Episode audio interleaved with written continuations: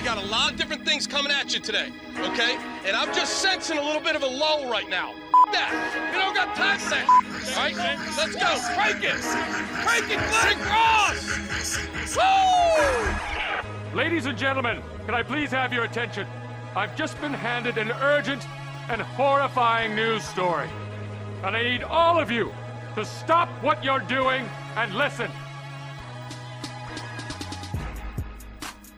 You're listening to Rock Chalk Sports Talk with Derek Johnson on FM 1017 and 1320 KLWN.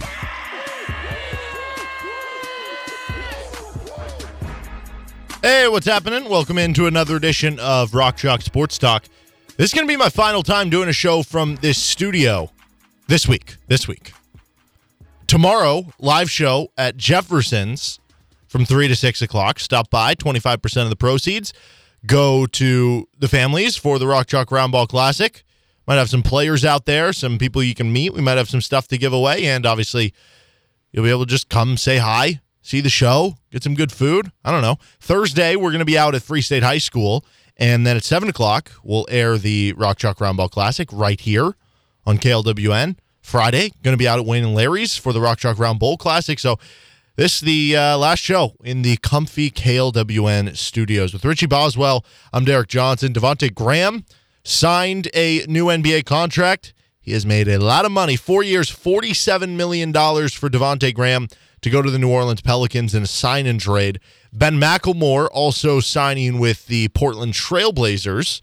So a couple of former Jayhawks getting it on in the NBA. And both those guys, I believe, are actually supposed to be back here for the Rock Chalk Roundball Classic. Now, I don't know, maybe these contract situations change things for them. Maybe they need to be with the team, or maybe um, that limits what they can or cannot do at the Roundball Classic. But I believe they're supposed to be here. So that's kind of exciting. And uh, maybe we'll get a chance to talk with one of them and bring that up their new contract. Maybe Devonte will be buying people Jeffersons or, or something tomorrow because you know he can afford it.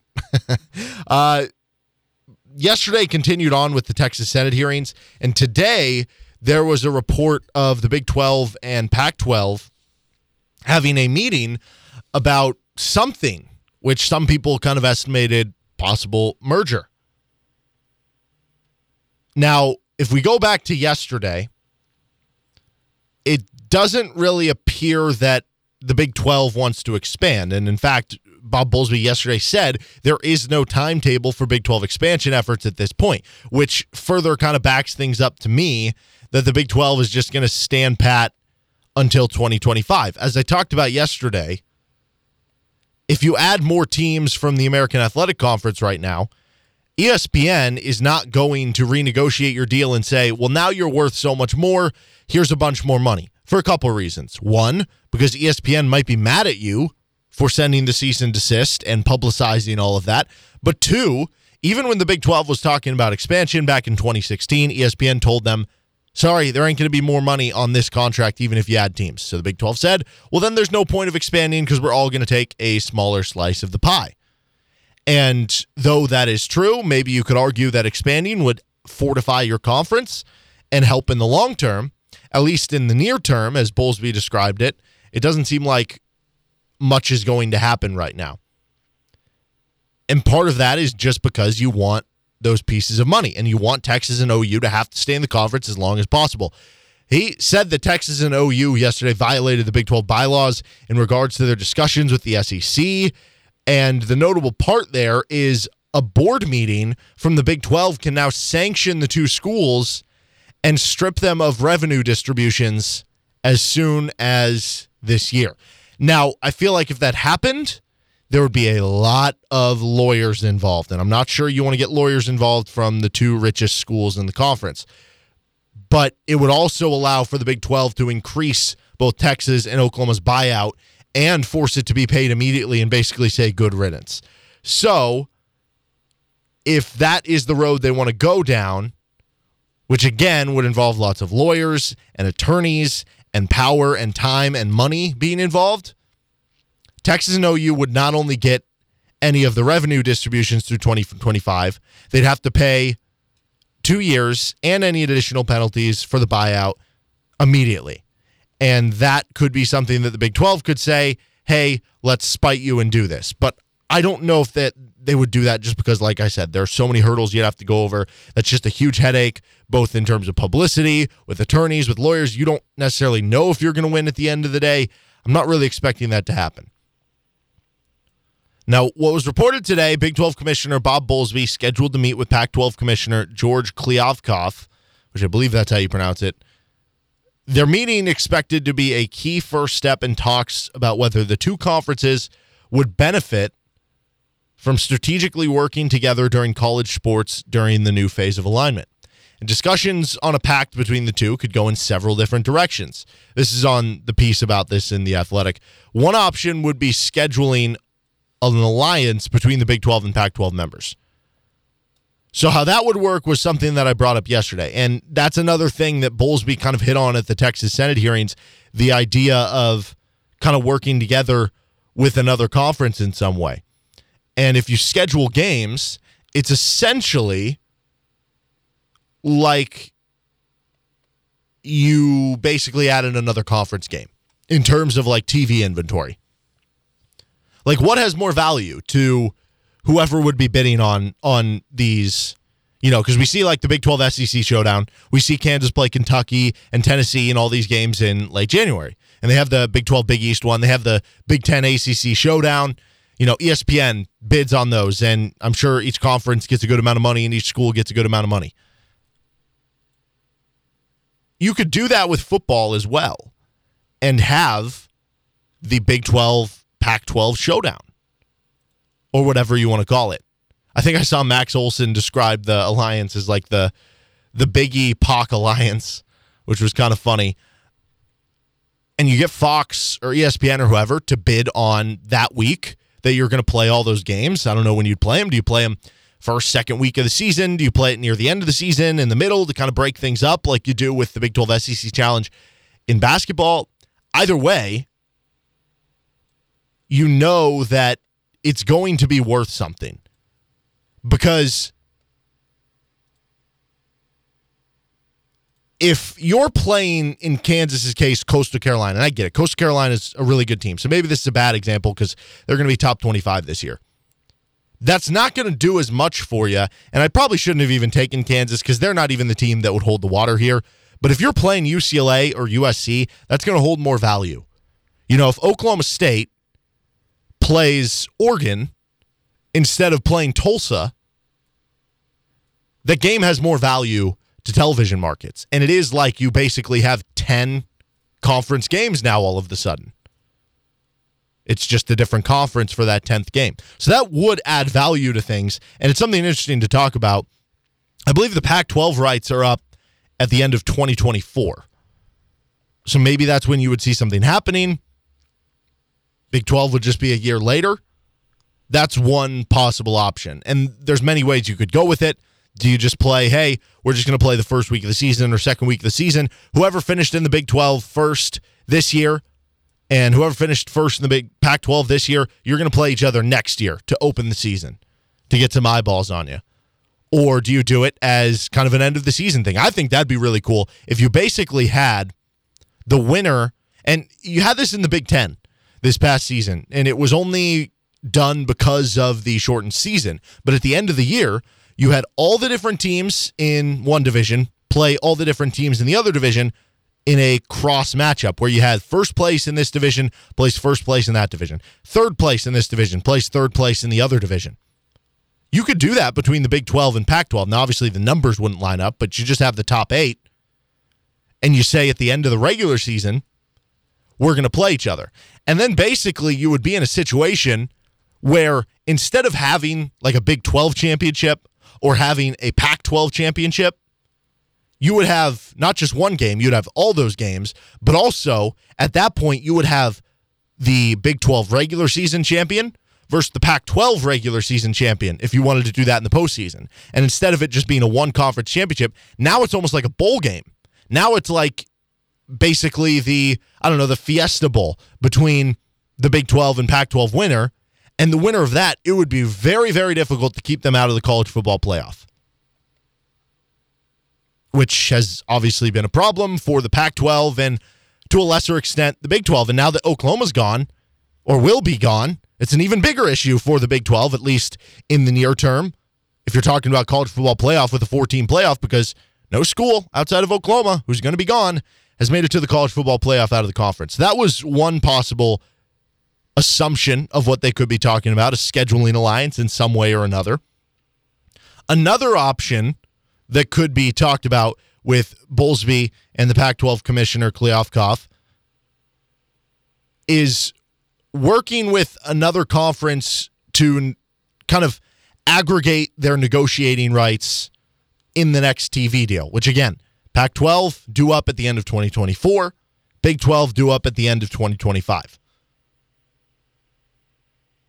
And I don't know if that would be beneficial. I'm sure that's something they're talking about. But if you basically have two brands that are different but owned by the same parent company, would that help in negotiations? Because it'd be more of a lump sum or an overwhelming deal where maybe it helps balance things out. Maybe it helps fortify the Pac 12. That's part of this too. I'm sure Bob Bowlesby, at the same point in time that they're talking about these different things, Bob Bowlesby is probably having to sell Kliavkoff on these ideas. And Kliavkoff has said, we're going to be aggressive, but he needs to know that adding Big 12 members, that coming up with a scheduling alliance, or that handling the media rights for both conferences is going to be beneficial to the Pac 12 because it wouldn't make sense if they were to just say, hey, we're going to raise our overall revenue, but the average per school is going to go down because we're taking you along with us. So you kind of have to sell yourself here if you're Bob Bowlesby at well, but that's another option. And then the last option that could be talked about, and maybe there's something else, but these are just kind of assumed an information download for the Pac 12's new commissioner to gain a better sense of what the Big 12's eight remaining members can bring to the table. Now, does that relate possibly to a merger between the conference? Is that the Pac 12 basically saying, hey, we'd like to take on some of your schools. We want to learn more about them before we take them on? Or is it something where, I mean, we had that rumor about a week ago Again, no clue the validity to it, but reckless speculation about the Pac 12 being interested in taking on all the Big 12 teams, but leaving behind Texas Tech and Kansas. Would that be them evaluating all the schools and they'd only want to bring on a couple and kind of create a merger? Or would there just be a merger in general between the Big 12 and Pac 12? Certainly, you could put the 12 in the Pac 12, the 8 in the Big 12 together. Now you got a 20 team conference split it up into two sides of 10. You just put Colorado back from the Pac 12 side into, you call the Big 12 teams whatever you want the Southern Conference or the Southern Division, I should say, or the Central Division. You call the other ones the West Division, Coastal Division, however you want to title it. Put Colorado back with the Central Division. Maybe put Utah or but one of the Arizona schools, whatever you want to make it work geographically. And then you basically have two divisions of 10 where you play one cross opponent every year. You play your other nine opponents in your league. You go down to just two non conference games, but your TV value goes up by playing the extra conference games. And then you have the winner of each conference play each other in the title. Or you don't even do the cross conference games and you only base that on hey, you're only going to play the nine other teams in your division and then we're going to do the Big Ten thing where second place plays second place, first place plays first place, and you get those cross divisional matchups. That's an option. You can do the pod system. That's been brought up with the SEC with the big conferences.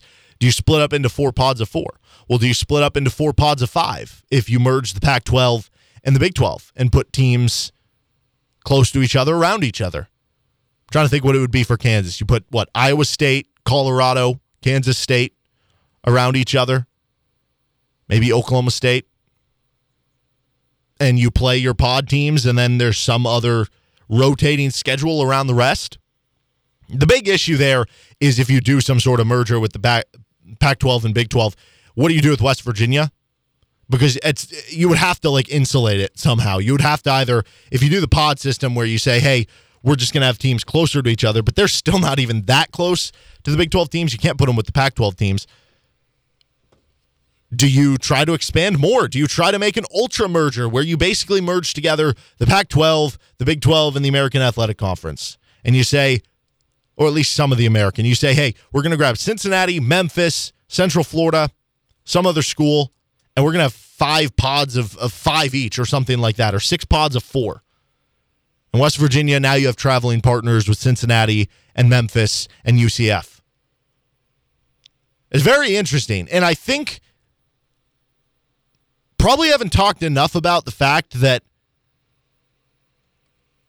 the new Pac 12 commissioner doesn't have a background in college. He came over from a gambling perspective. I believe he was with the MGM Grand.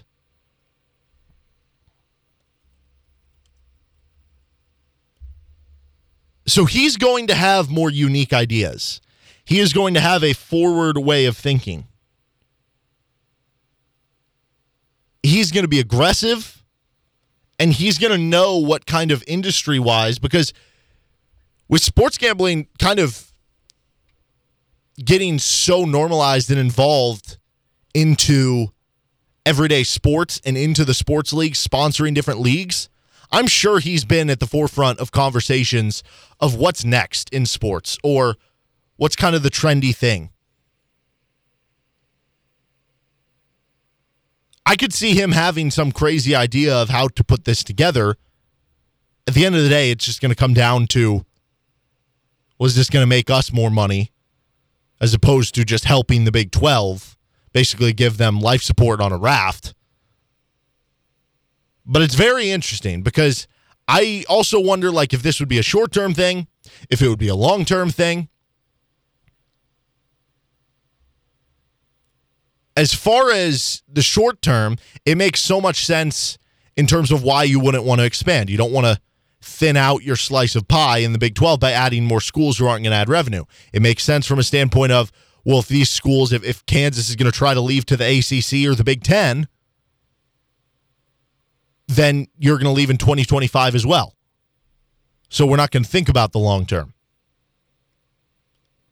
And so I don't know if this is an attempt by the Big 12 to try to find more support so that they would have the long term option, or if it's just them trying to find a backup for the near term to say, if Oklahoma and Texas leave, what is that going to mean for our TV revenue? We have to find some way of replacing some of the dollars. Let's approach the Pac 12, come up with a scheduling alliance. We'll play an extra game with them every year. Might add a couple million dollars to what each of the schools are making every year from our TV revenue, which isn't going to be nearly as much as what we lost from Texas and Oklahoma, but it's something. And maybe that's the answer in the short term, or they're just looking for a long term answer. But I still think at the end of the day, no matter what they're talking about with the Big 12 and Pac 12, it's still not the best option for Kansas. The best option still remains finding a way into another power league, specifically, probably the Big 10 or ACC. The Big 10 is making more money than the SEC, at least before the Texas and Oklahoma moves. I'm sure that'll change now. Find a way into one of those conferences. I've said the Pac 12 too. Maybe that's the same thing by doing a merger. It just seems like it would be a better fit if you could do that. Maybe they're not calling, and maybe this is your only option. And if this is the option above sticking around and just hoping something happens and ended up falling to the American Athletic Conference of the Mountain West, then certainly it's a lot better.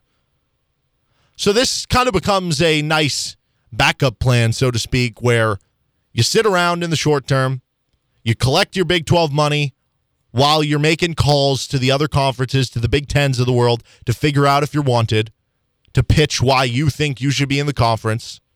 All the while you're saying yes, sir, to Bob Bowlesby, signing your checks. And then you can make a decision based on where the Big 12 goes from here. So it's just going to be patient time for Travis Goff and KU from here on. I don't know what the timeline is. I mean, it took Oklahoma and Texas six to 12 months talking to the SEC. Maybe that's a similar timeline. But if you're waiting until 2025 for the media rights deal to expire, this could be a long ride. FM 1017, 1320 KLWN's Rock Chalk Sports Talk. Matt Tate of the Lawrence Journal World, KUSports.com, will join us in about 15 minutes get your car washed because it's probably dirty right now. Whether it's, you know, washing all the germs out, you want to get obviously the germs out of your car, but also you want it to look really nice. Go to Tommy's Express Car Wash. It's wash, rinse, repeat with Tommy's. And guess what? They have an app. It's the Tommy Club app. So download it. I know you have a smartphone, so you're going to be able to download apps. You don't have a flip phone if you're listening to this podcast. I'm just assuming that. And if you do, more power to you. But if you do, then you're missing out on this great deal because if you download the Tommy Club app today, you're going to enjoy endless washing for one low price. Endless washing for one low price at Tommy's Express Car Wash. That's unlimited car washes, unlimited clean, shiny, and dry, unlimited use of exclusive app lane at Tommy's, unlimited access to all the Tommy's locations, and there are a lot of them, unlimited guest service, most importantly, unlimited happiness. That's a Tommy's Express Car Wash. About 20 till the top of the hour here on Rock Chalk Sports Talk. Rex Walters going to join us at the top of the four o'clock hour. I'm Derek Johnson with Richie Boswell in studio. Matt Tate of the Lawrence Journal World, KUSports.com, now joins us here on RCST. Uh, the Big 12 seems content to just kind of stick around for the near term with what they currently have. Uh, Matt, how much of everything that's been said with Bob Bowlesby talking about being patient or um, not necessarily wanting to go out and, and just kind of blow things up or, or, change things up, so to speak. How much do you think of what's being said publicly from the league do you think is just fodder versus actually being uh, something that they believe? Oh man, that's a good question. Um, you know, I guess actions speak louder than words, right? And and so there's a report out there today that that Bowlesby's meeting with the Pac-12 commissioner to just discuss things. I don't I don't think it's going to be anything groundbreaking right away, or it may not lead to anything at all. But I, I think the fact that he's he's actively pursuing these types of negotiations, conversations, discussions, whatever you want to call them, um, kind of answers your question, and and I, I think it's it's probably a good sign. I know Bowlesby's taken a, a beating the last couple of weeks, um, with people pointing the finger at him for for this being all his fault that, that the Big 12's in this position to begin with, and and you know maybe there's some truth to that. Um, but I, I think that you know with your back against the wall and when you're kind of in scramble mode, you'd much rather see the commissioner of your conference out there doing things like he is with this uh, reported meeting um, with, with the Big 12 or the Pac-12 today, rather than just sitting on his hands, sort of hoping things work out. So there's something you can you you can view that that's something you can view as a positive, and and and I think in in a bunch of strange ways, it, it, it sort of shows some solidarity between the, the conference, right? These eight schools that are still um, Big 12 members for, for who knows how long. Uh, obviously, the eight not named Oklahoma and Texas you know they're, they're being told hey let's stick together. That's our best path forward. Let's stick together. Let's stick together. But at the same time bowlesby's even acknowledged that hey i realize these schools are going to go out and have their own conversations and try to figure out contingency plans and and and fallback plans and all this type of stuff. And and so he's essentially just doing the same thing in in this regard. He wants this group of eight to stay together but he's out there trying to figure out well what what happens if we do that? What what what moves can we make if we do that? So i i think it's it's kind of interesting that that you're seeing a lot of action that that may or may not lead to anything but um but but but you have to move. You have to do something. There has to be a proactive approach that's at the conference level. That's with Bob Bowlesby. That's with the Big 12, and that's with each individual school as well. So I, I think I, I think this isn't anything that's going to move super quickly. I think this is something that's going to continue to be played out over a long period of time. But um, but yeah, you know, the fact that they're having this type of a discussion today with another Power Five conference is it, it can only be viewed as a positive, even if it doesn't lead to anything, because you don't have time to sit and wait and hope things work out. If this was on the table for, say, a Pac-12 Big 12 merger, would that be enough for you if if you were in charge here of Kansas to say? well, that's good enough for us, or would you still be kind of looking around at maybe some of your other options?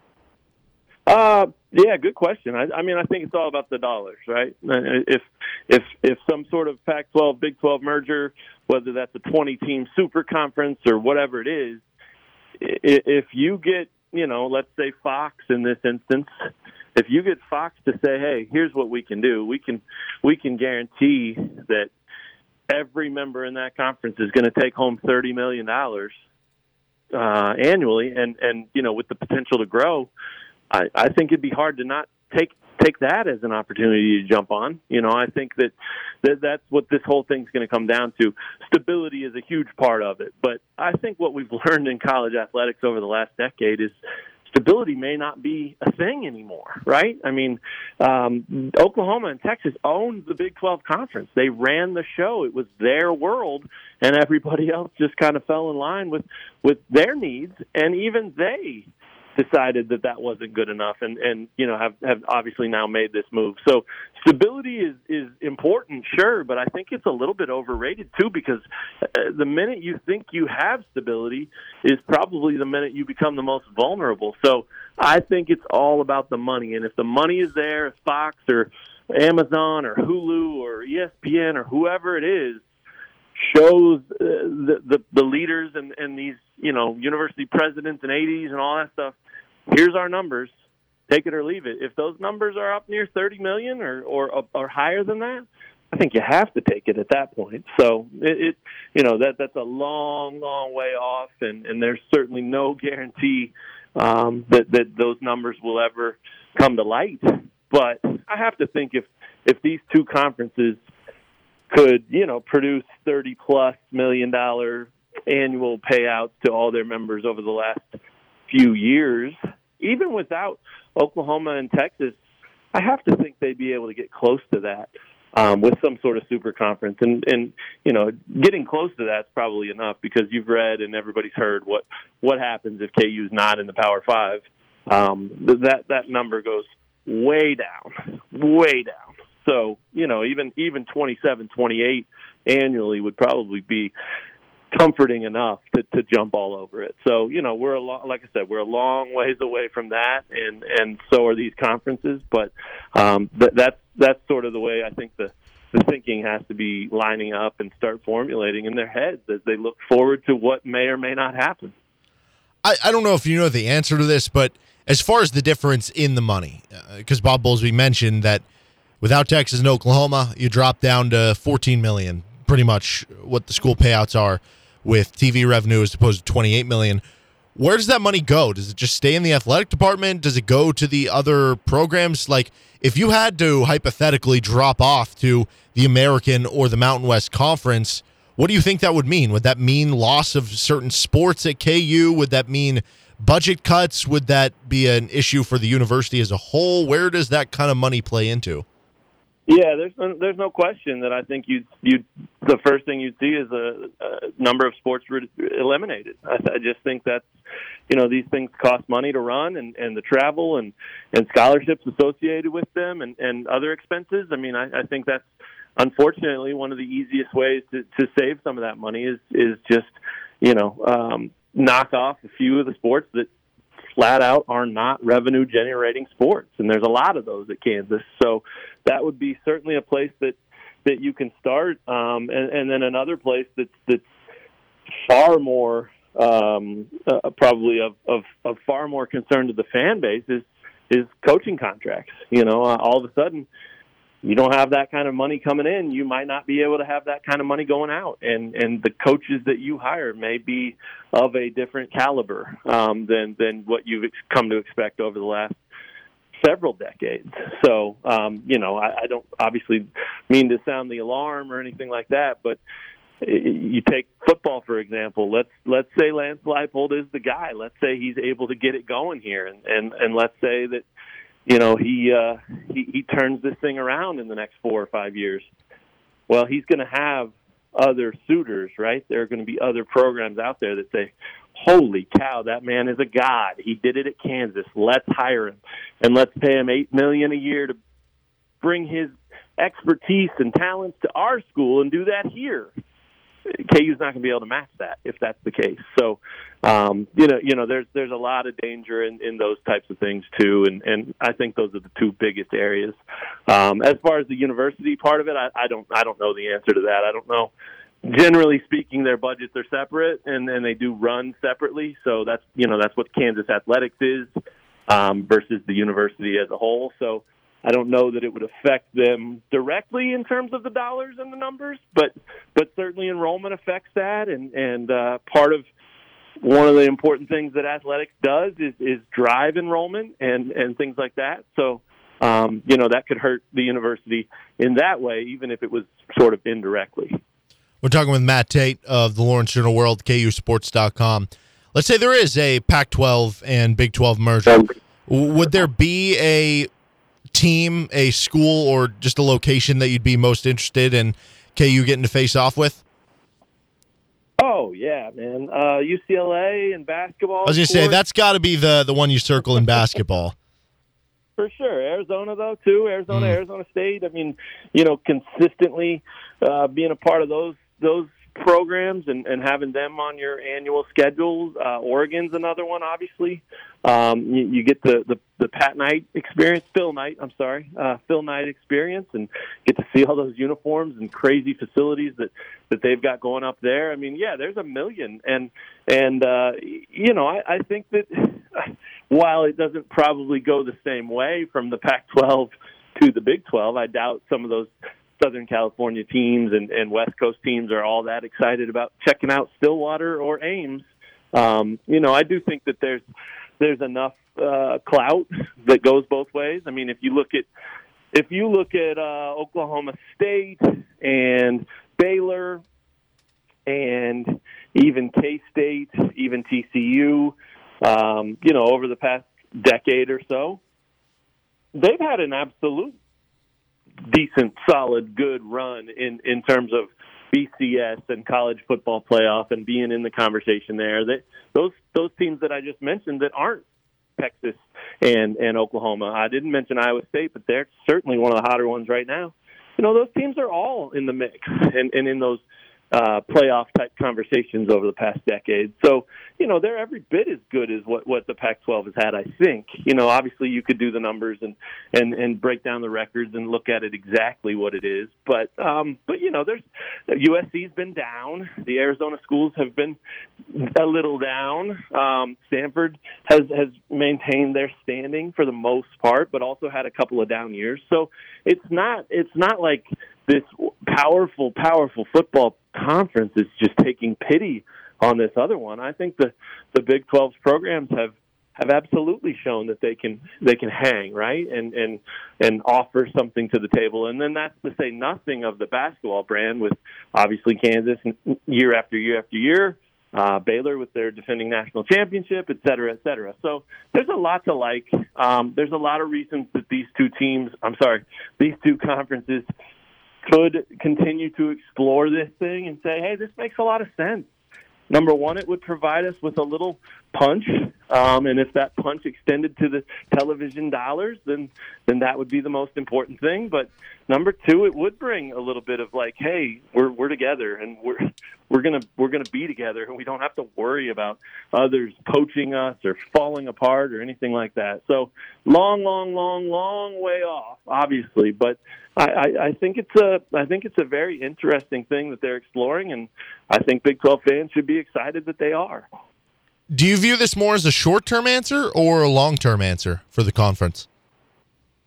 Um, I mean, yeah, you know, both. I mean, that's right. Yeah, that's what I was going to say. I think I think in terms of short-term survival mode, yeah, you jump on and grab whatever life raft you can you can reach, right? And uh, and, if that keeps you afloat, then you're thrilled to, to, to hang on. But um, but man, if you're you're talking about the first super conference, a 20 team conference, and and you get a a contract with Fox, I mean, you know, obviously there's been some some said uh, between the Big 12 and ESPN of late that makes you think maybe ESPN's not a future partner. But you know, if Fox wants to stay in the game, um, this is probably the best way they can do it. Uh, you know, that, that you you would latch on to two pretty powerful conferences and and uh, you just have to find the money and maybe it's there maybe it's not um, but that that's something that's worth keeping an eye on. And of course, all the streaming stuff. I mean, I think that I think that anybody that's overlooking that, you know, and making this purely about television networks,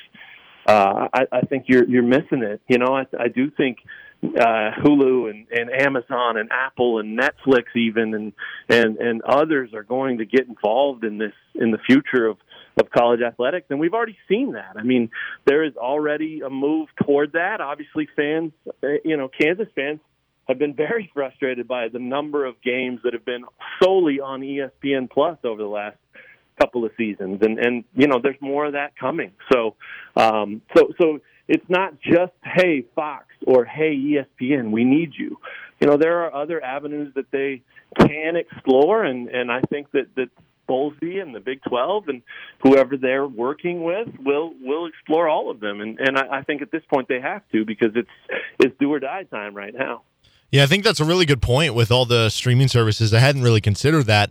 You could end up in just a bidding war with more companies, and especially with with Amazon, with what they're doing with the NFL.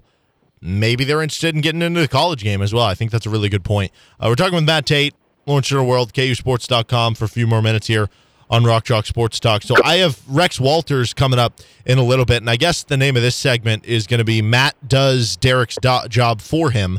Um, is there any Rex Walters stories or things that stick out to you um, about his time at KU?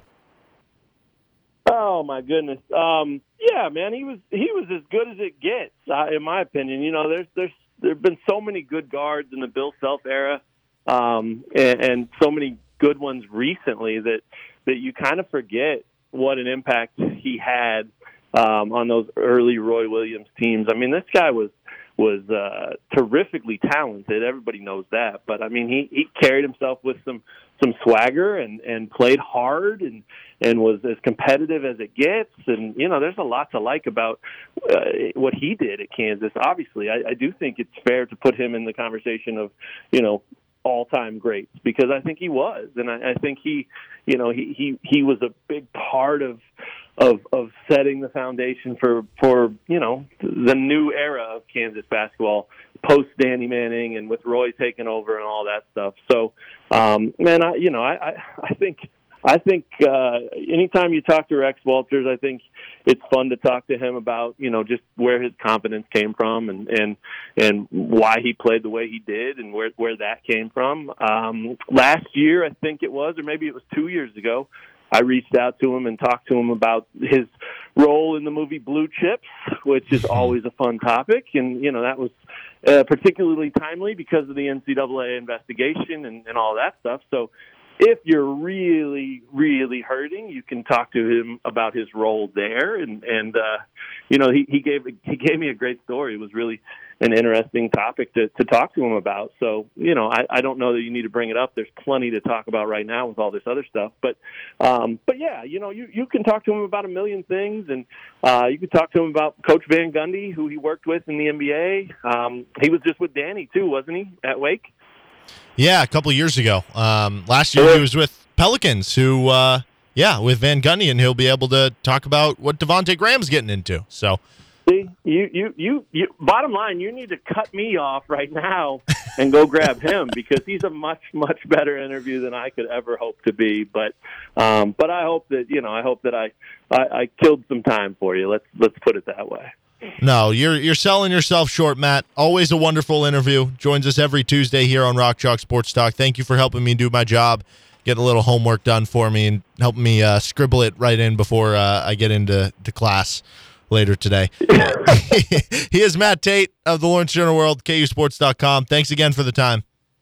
Yeah, you bet, man. Every Tuesday you said it, and I want to give a shout out to my guy Vernon, who said he listens. I, I just saw this on mm. Twitter, and he said he listens every week. So Vernon, love you, man. Thanks for listening, and uh, keep listening as Derek tries to tackle Rex Walters, and uh, then tweet about it and tell me how he did because I would love to listen. I'll check it on the podcast, but I've, I've got something else popping right now that I got to jump on. So I need you, Vernon, and and Derek. I need you. You got to come through on this. I want it to be worth my time later when I hop on that podcast. Love it. Shout out Big Vern. Shout out Matt Tait. Thanks again for the time. All right, Derek. Thanks. Take care. All right, that's Matt Tait of the Lawrence Journal World, KUSports.com, joining us here on Rock Chalk Sports Talk with Richie Boswell. I'm Derek Johnson. Rex Walters joins us next. You're listening to Rock Chalk Sports Talk with Derek Johnson on FM 1017 and 1320 KLWN.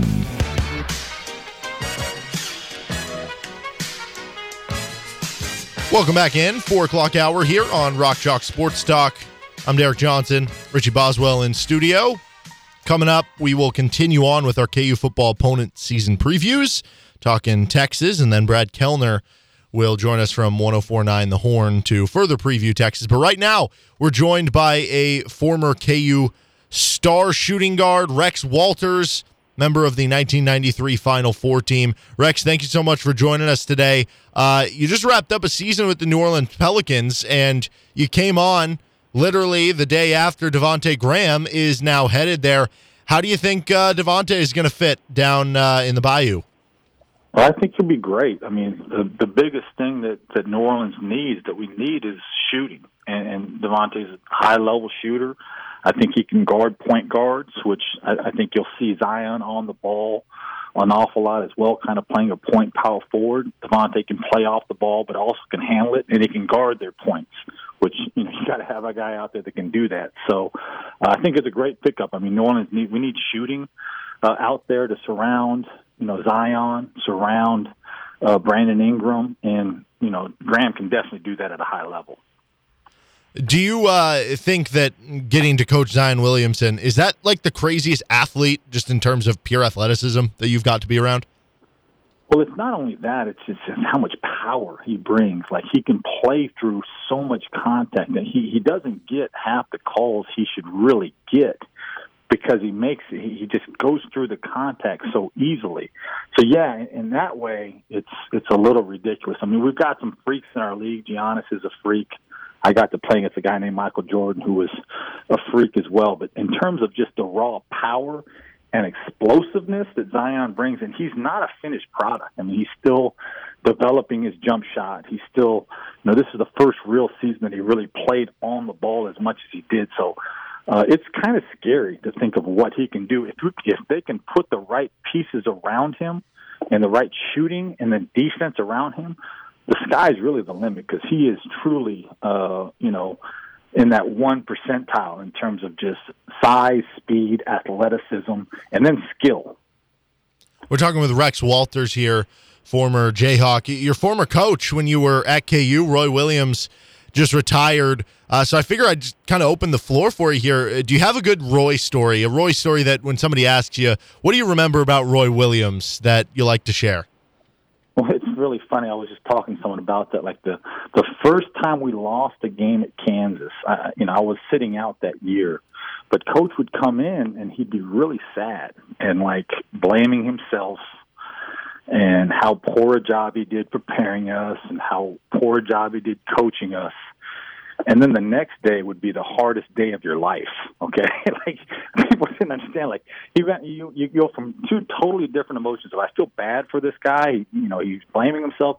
To literally, it's going to be the hardest practice of your life. Uh, in everything that we do, in every drill, and uh, like, there's no way we're going to be able to please this man. So, that was a that was really a, a unique thing for me to experience as a college kid to see a guy go from complete and total sadness to you think the guy might be the devil.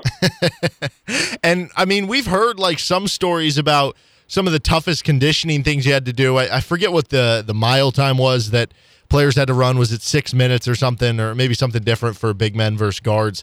But was there was there a story we were just talking about this earlier on the show the new york giants basically which you don't see very often in the nfl you see it in college and high school with when coaches get mad they'll make you run sprints and do push-ups and stuff. Don't see it much in the nfl but new york giants head coach joe judge just did this. So is there a good conditioning story uh, with roy williams or with you or maybe your teammates there well, before I got there, there's this thing that they called the gut check. And so basically what it is is he puts four garbage cans on every corner of the court. That's not a good sign, okay?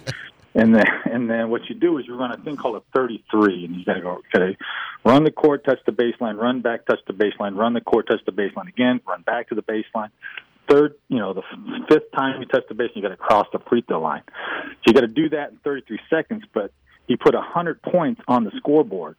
And the guy that came in last of your group, if he came in at 32, you got one point. If he came in at 33, you got zero points. So you had three groups and you had to get to 100. So just think about how many 33s a guy would have to run. And I just remember that the story was that Mark Randall, who was a great player, was a first round draft pick of the Chicago Bulls. I think he's a scout or does something for the Denver Nuggets now.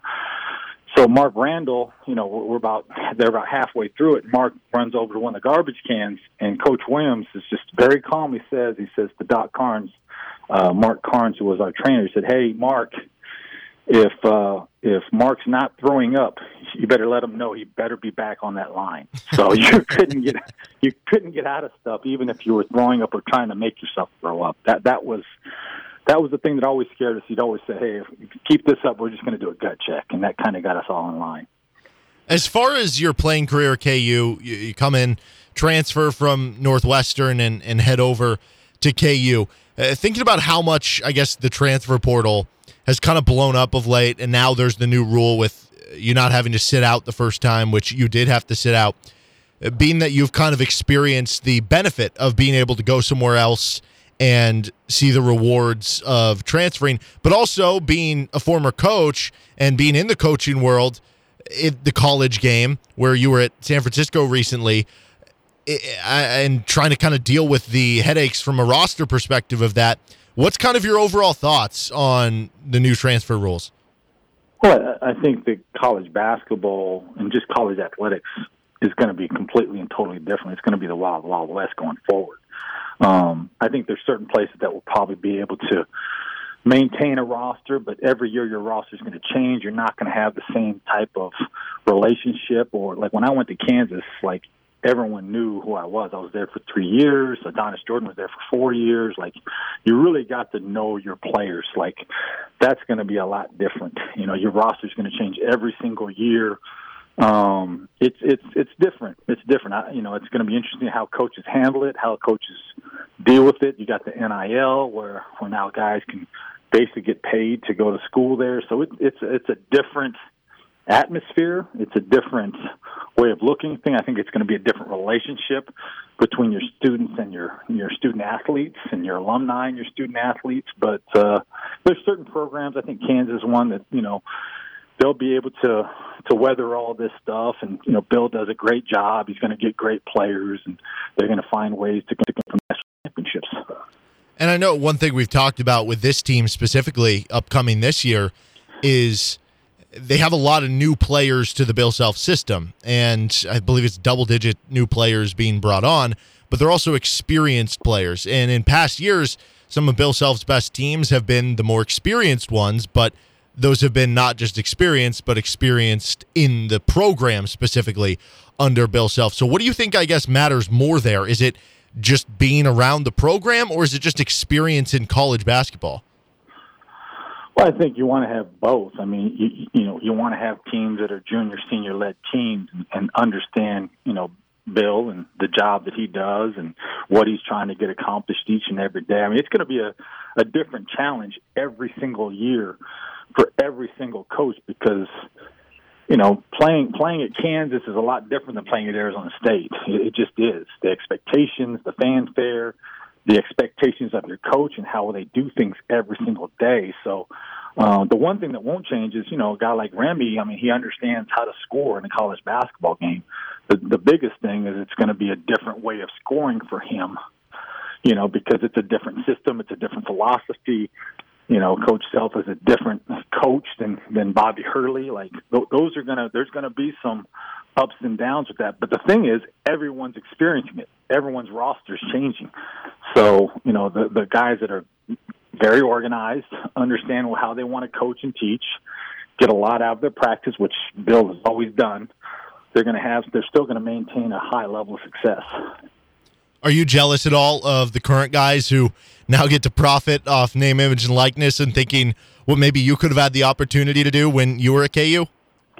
I, there's no jealousy in my heart. I've made a lot. Of, I've made a lot of money. I've, I've, I've done relatively well for myself. A lot of that I owe to Kansas and, and the platform that that you know I got the program I got to play for at Kansas, playing for Coach Williams. I was a first round draft pick. I was really really blessed and fortunate.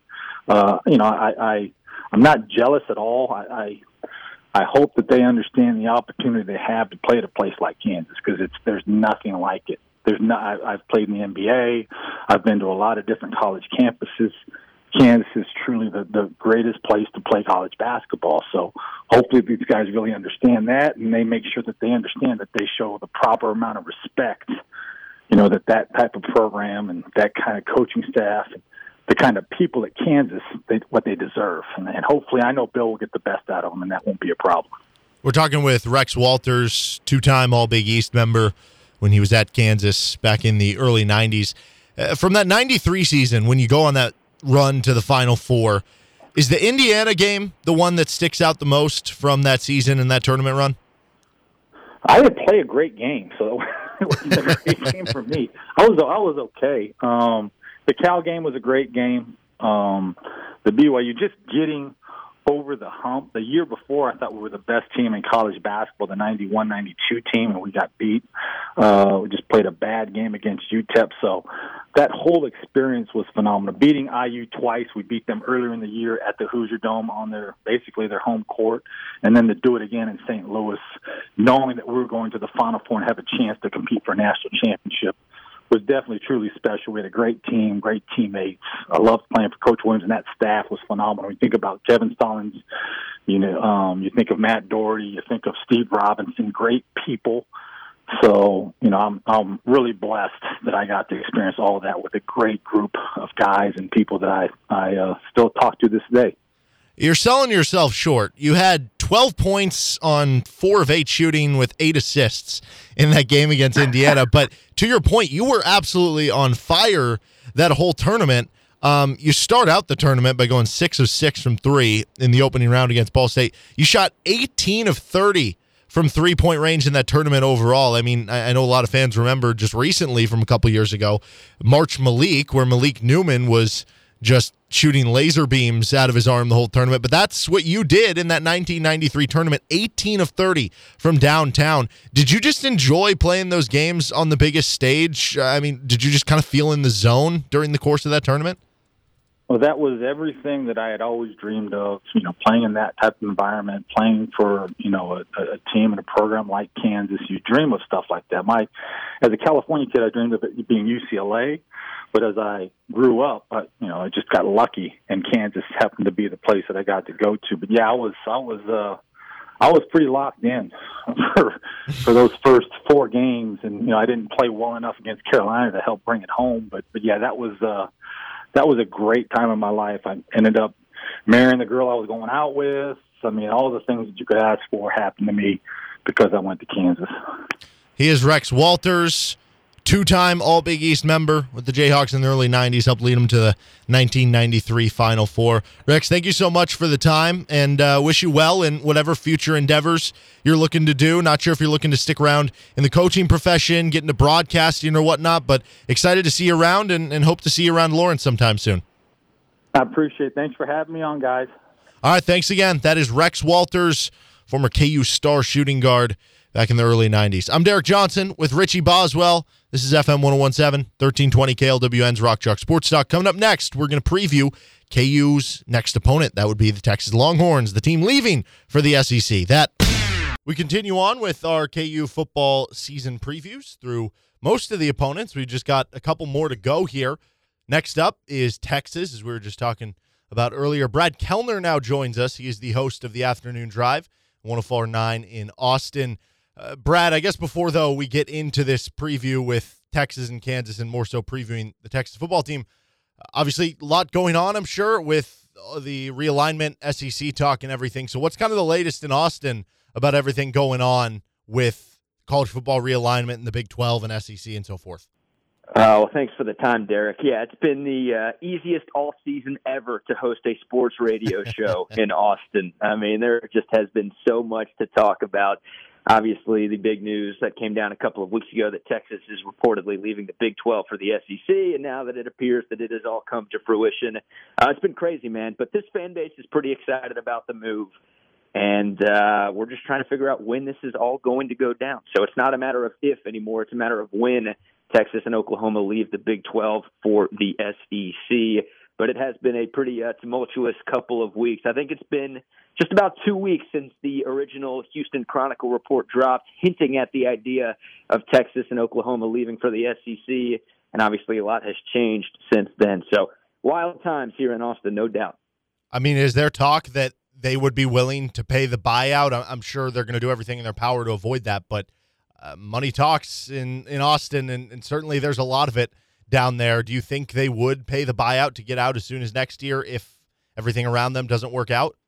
I do. I think they'd find a way to raise the money to pay that buyout. Texas has a lot of money. Oklahoma has a lot of money. Now, look, uh, they'd rather not pay the reported $70 million exit fee, right? Despite how much money the two schools have, you still want to save $70 million whenever you can.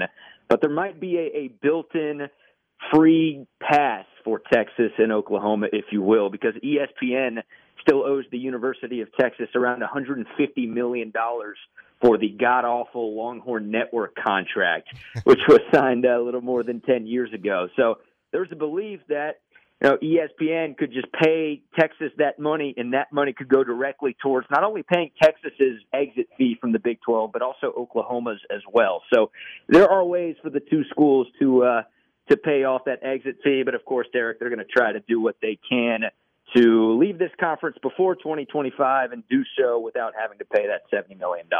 Well, as far as this year, we know they will be part of the Big 12 as we're joined by Brad Kellner here. I feel like previewing Texas starts with the new man at the head coach spot in Steve Sarkisian. What's the transition been like there over the offseason, and how has he been kind of received so far in Austin?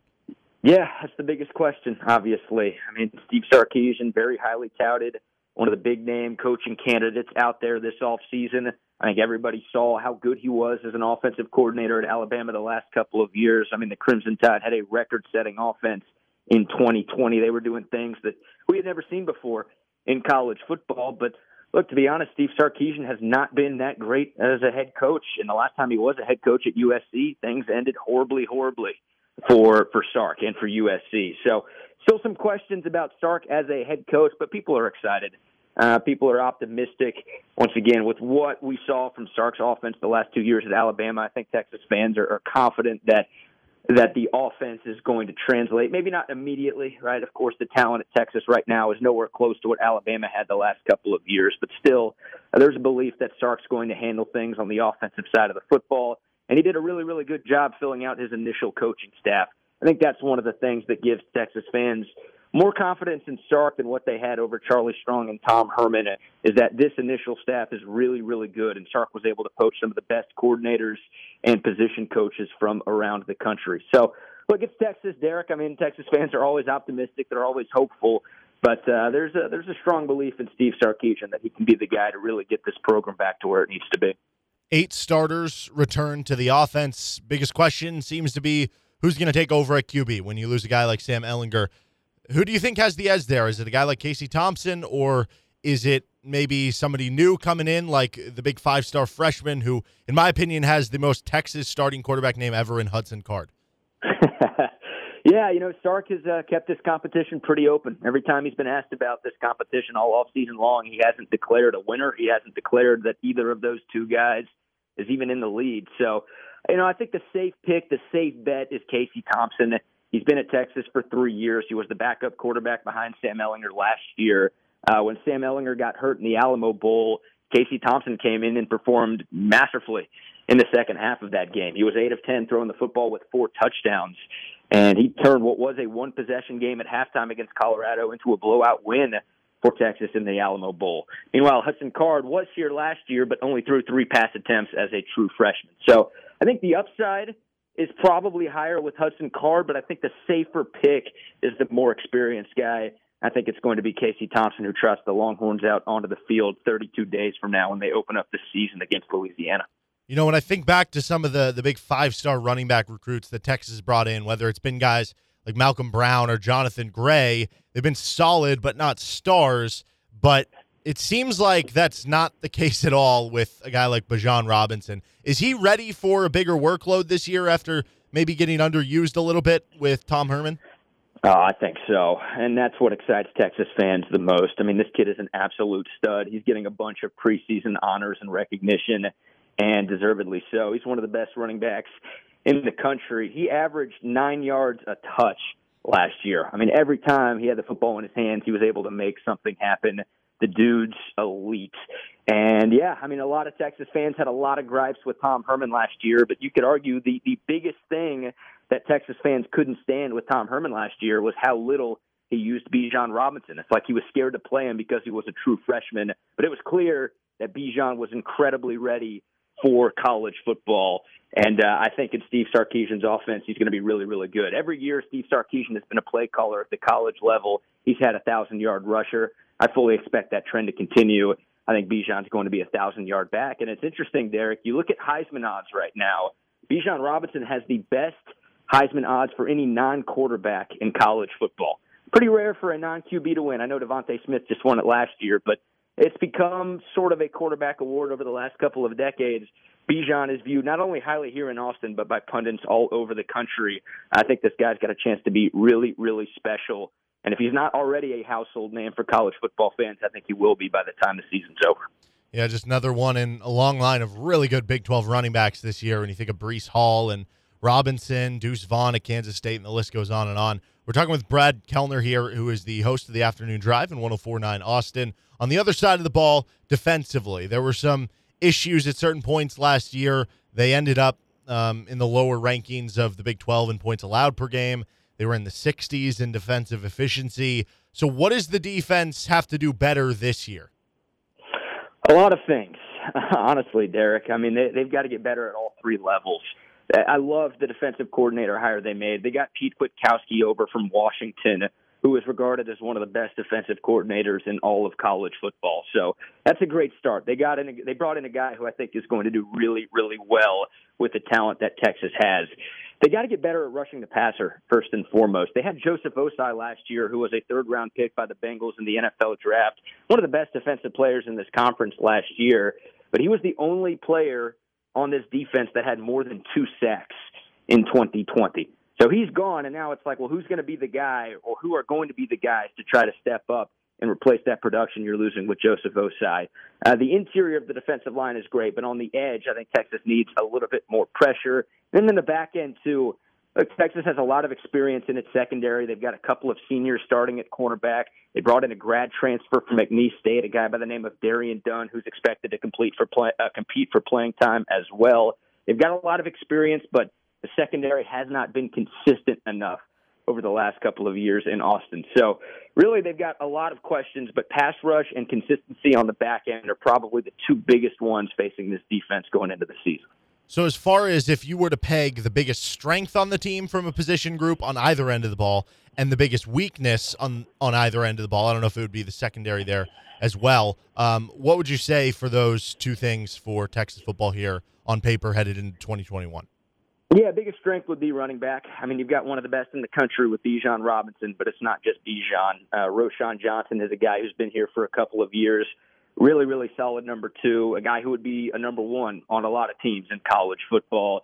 And also Keilan Robinson. Don't uh, don't forget this name. Keilan Robinson is a guy who transferred in from Alabama this off season. He knows Sark's offense really well.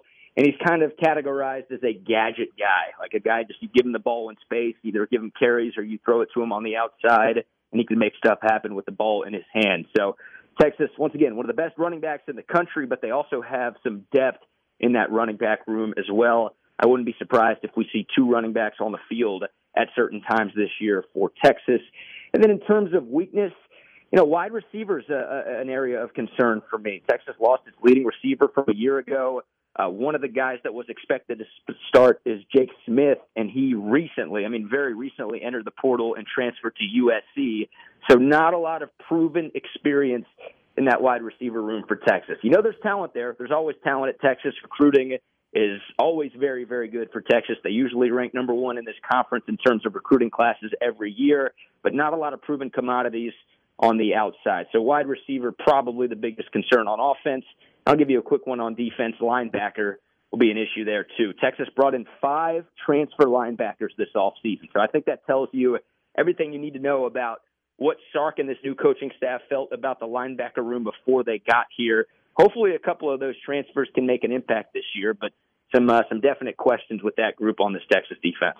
Over the last four matchups between these two teams, and obviously last year there wasn't a game due to some COVID issues within the KU program.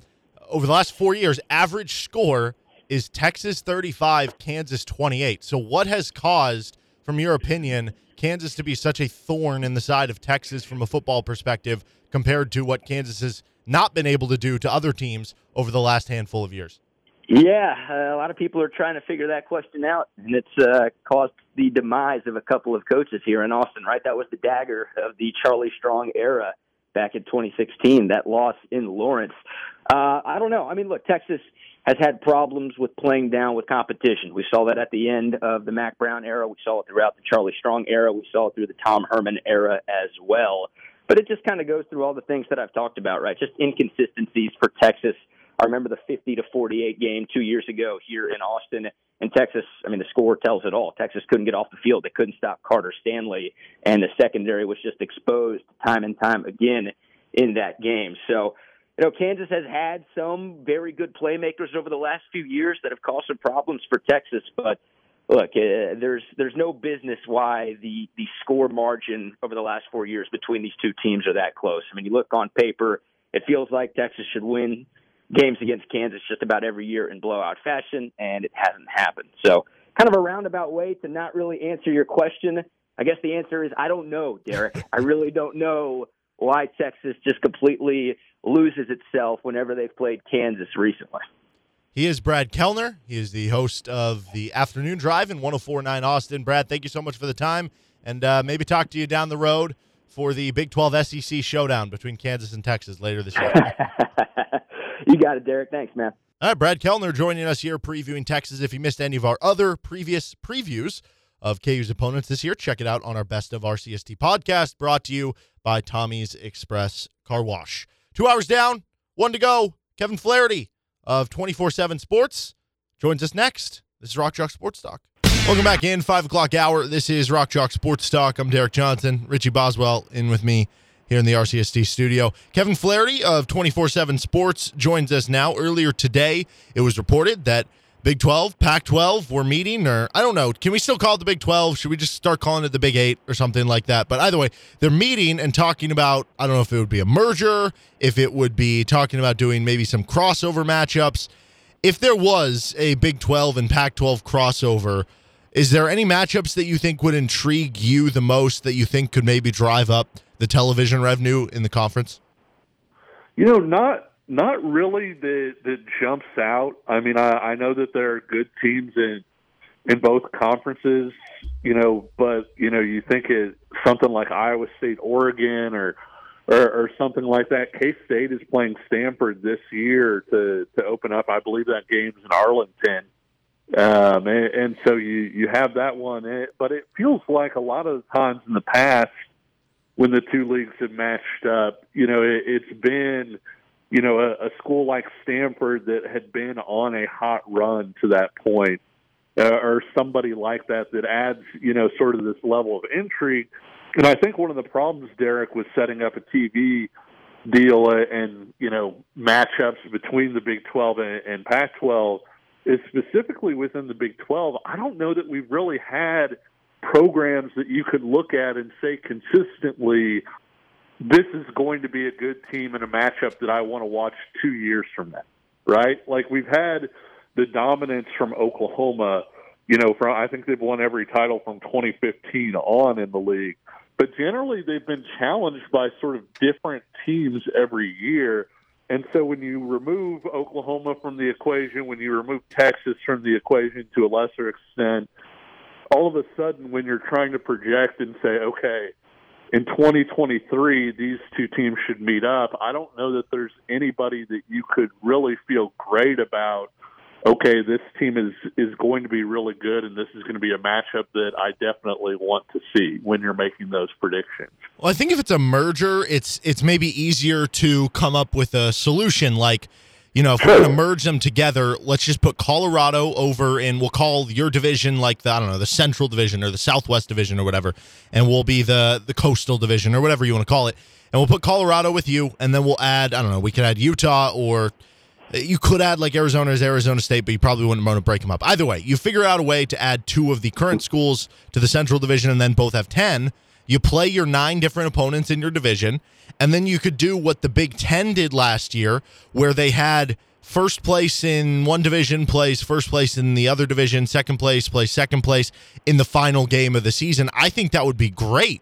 And it would basically be like a bowl game where the Big 12 winner was playing the Pac 12 champion, except that would be now your conference championship, which at that point, it'd be really hard to keep you out of the college football playoff. Yeah, uh, and I would agree with that part. I, I think that one of the challenges too is, you know, the Big Twelve. If you're if you're trying to keep its strength, et cetera, merging with the Pac-12, if it is a merger, you're automatically booting West Virginia out, right? Because there's there is no way in the world that West Virginia is going to fare well in a Pac 12 merger, where when you look at the way that the Pac 12 schedule is set up, you know, a lot of times in order to deal with the, the distance that they're traveling just even north and south, you know, you may have a, a weekend trip where you play at Arizona on Saturday and at Arizona State on Monday, so that it makes that trip a little bit easier at the same time, that doesn't really do a ton for a West Virginia team that that has to go across the entire country, mm-hmm. and, and and that's you know that's when we're talking about basketball. Football, I don't think it's quite as big of a deal, but you know it starts to get really, really untenable when you look at West Virginia doing that in other sports, and all of a sudden, you know, softball is having to make trips across the country all the time, and baseball for multi-game series, and all of those different things. So I think that's one of the problems with the merger here is theoretically, at least, if you're trying to keep the Big 12 afloat and, and basically have the Big 12 have some semblance uh, of itself, going into a straight merger, I, I think you're you're pretty much looking at West Virginia and saying, "Well, this this isn't going to work for you, so we'll see you later." Well, that's where I think. I mean, if you get creative, you can come up with some Frankenstein here where like Notre Dame is in the ACC in what every sport except for football. Like, what if you just did the opposite of that? You said, "Hey, we're going to merge together for football." And the idea I came up with, you're only playing the teams that are in basically the current Big 12 now until that final game. That's an option. What about the idea of, you know, you just have they're merged together, but at the same point in time, they're totally separate. It's just like they have a parent company, but at the end of the day, they're only playing one game uh, cross divisionally, or so to speak. And it's more so just a brand thing than it is actually about necessarily everybody playing each other. Well, and one of the problems with that, though, Derek, is I think that one of the things that makes the Big 12 even halfway, you know, acceptable to the Pac 12, because obviously the Pac 12, you've got some monster media markets in there, whether it's San Diego or Los Angeles or whatever else. The one thing that the Big 12 can offer is the occasional central time, right? You know, you're you're not always playing at a time where where somebody on the East Coast has to stay up till two in the morning to watch you play. And so I think that's one of the problems with it is if the Pac-12 is going to merge with the Big 12, I think that there would be some desire to have you know some of those teams from the West come east a little bit and you know kind of try their hand at at playing in a different time zone and in a different time slot, you know, maybe in the middle of the day, et cetera. But I, I think that when you look at, at the things that would be needed to to make that work, I just I don't necessarily see a great Big 12 Pac-12 merger. I do see the Pac-12 potentially succeeding in terms of you know taking say four or so Big 12 teams that they feel like, hey, these guys could help us out. We can get some of that. You know, you would Arizona basketball would benefit from playing Baylor. You know, in, in the middle of the day. You know, in a conference game, et cetera. Different things like that.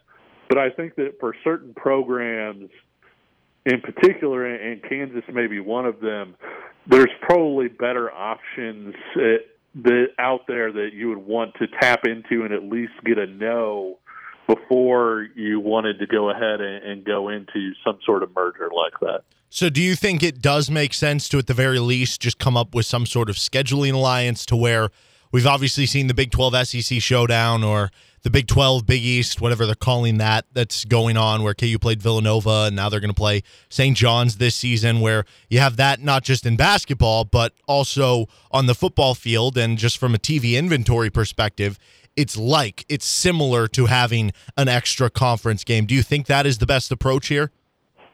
Sure, and I think that there's a lot of value in that, Derek. And one of the reasons I think that there is value in that too is I think that fans and alumni enjoy trips to places that they haven't been before, or, or trips that you know are, are kind of interesting. I mean, if if Kansas were to say get a home and home with Washington, just throwing a school out there, that's a trip that I would really want to make because I, I think that that would be a lot of fun to go out there and, and sort of see an atmosphere and, and see a school that that I haven't gotten a chance to to see before. You know, I remember, and, yes, Northwestern is just outside of Chicago, but I remember in the mid 2000s when KU went to Northwestern. You know, that was a trip that a lot of people made. I, I feel like alumni, even with KU struggling, enjoyed the Boston College trip because it, it was something that that was a little bit different and, and added to that.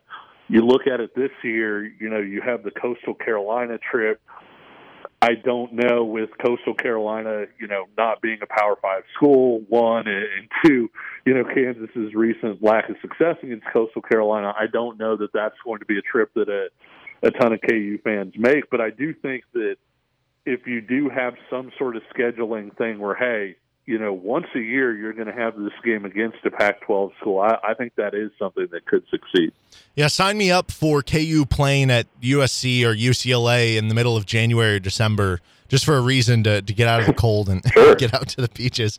Um, well, and, and when I covered Texas, you know, Texas played at UCLA, and it was really, really cool to be able to go out there and, and watch you know Texas play at the Rose Bowl basically in, in September, and was a totally different trip than than I think what most of us are used to in September, and that you go out, you spend a couple days on the beach, et cetera, and then you're watching you know your your team play at the Rose Bowl. I think there are a lot of really intriguing and sort of fun matchups there for the Big 12 if they do go ahead with something like that.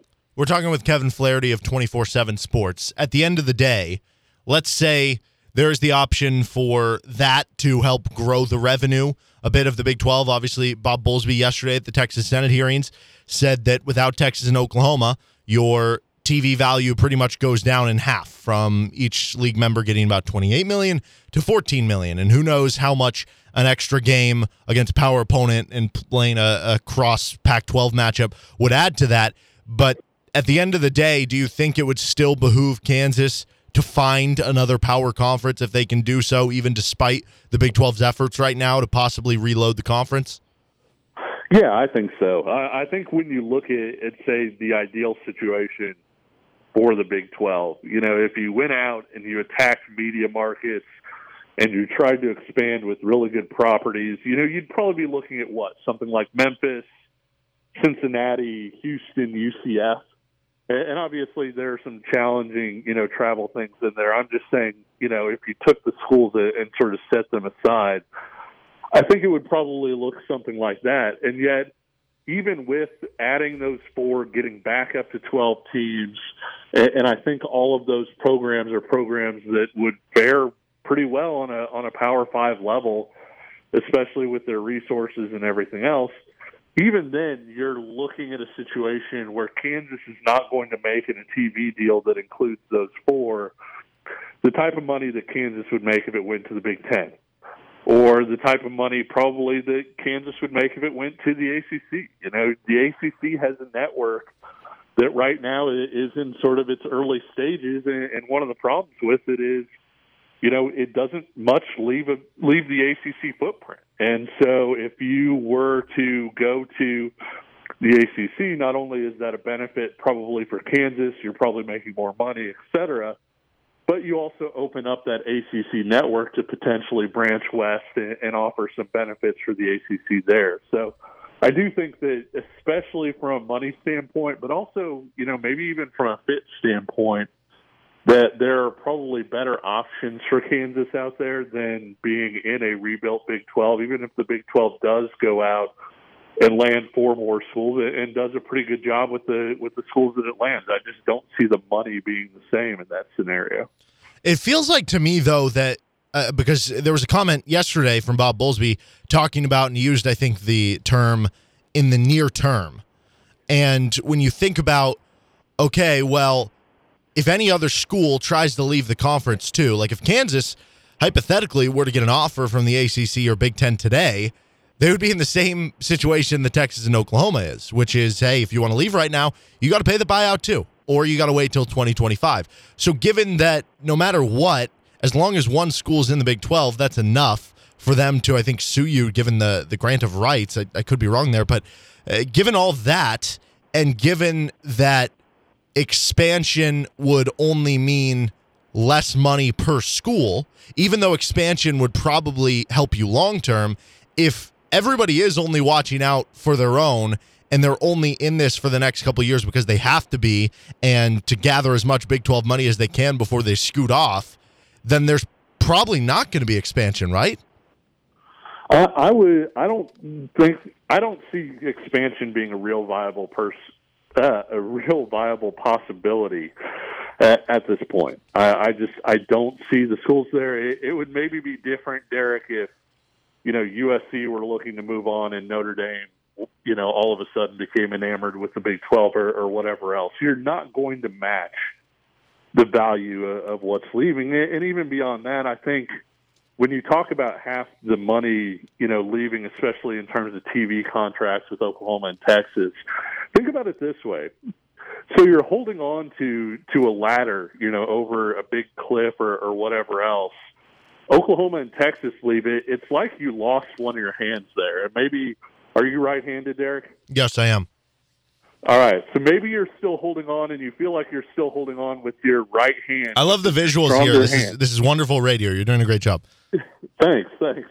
You're, you're hanging up there with your right hand and you know, you can still maybe hold yourself up there for a little while longer because even if your other hand you can't get it back up to, to where you can grab it, you know, you do have your stronger hand. You're sitting there, but if Kansas leaves, or if West Virginia leaves, or whoever leaves, that's like losing another finger off that hand. And all of a sudden, your situation, which wasn't great in the future, I think if you lost a finger off of there where you know you lost your grip a little bit, the rest of it's going to go and you're going to fall. And I think that's you know a pretty good analogy for where the Big 12 is at right now, sort of holding on with one hand. And I think that should Kansas leave or, or should West Virginia leave or should somebody else leave, I think you're looking at, at that being the collapse where everybody else says, "Well, got to get out." And so right now, your grip is pretty tentative but at the same time, I, I don't see a situation where, say, Kansas tries to leave to the Big Ten, the rest of the league says, "Hey, we're going to stay together and get 80 million out of KU." I, I just don't see that being the case. I think that the next domino to fall is probably the one that uh, that changes everything. Is there anything we can learn from uh, what happened about 10 years ago, or how long it took with Texas and Oklahoma in talking with the SEC about? Possible timeline here, or do you think it's just something that we might not know about till 2025? Uh, I don't think it'll take till 2025, but it's tough to put a timeline on it because there are so many different things that can either accelerate or decelerate that process. And I know this is kind of off topic, but kind of on, Derek. Joe Castiglione deserves Executive of the Year, does he not? You know, because not only did he sort of shepherd – Oklahoma into you know the SEC, but one, nobody found out about it, and two, once everybody found out about it, everybody took pot shots at Texas. Nobody's mad at Oklahoma. Nobody is out there, you know, saying, "Well, gosh, yeah. the Sooners really cost us this opportunity."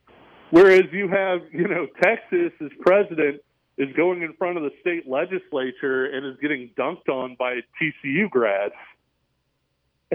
and and yet, you know, Castiglione doesn't have anything like that going. I mean, he it, it was it was a pretty impressive thing for for him to pull off. But yeah, it's I, I feel really hesitant to lay any sort of timetable out on this, just because it's one of those things where if the right people say yes, your process could be really really quick, and if the wrong people say no, it could be the sort of thing that stretches out for quite a while until a conference sees a need to add somebody. And so it's really tough to say, hey, this is going to happen by the end of the week, or hey, this is going to happen in two or three years, and that we just don't know all the variables yet. He is Kevin Flaherty. You can check out all his work at 24 7 Sports. Kevin, thank you so much for the time, and uh, talk to you again next week. Thanks a lot, Derek. All right, that was Kevin Flaherty joining us here on Rock Chalk Sports Talk. FM 1017, 1320 KLWN with Richie Boswell. I'm Derek Johnson. Depend on it.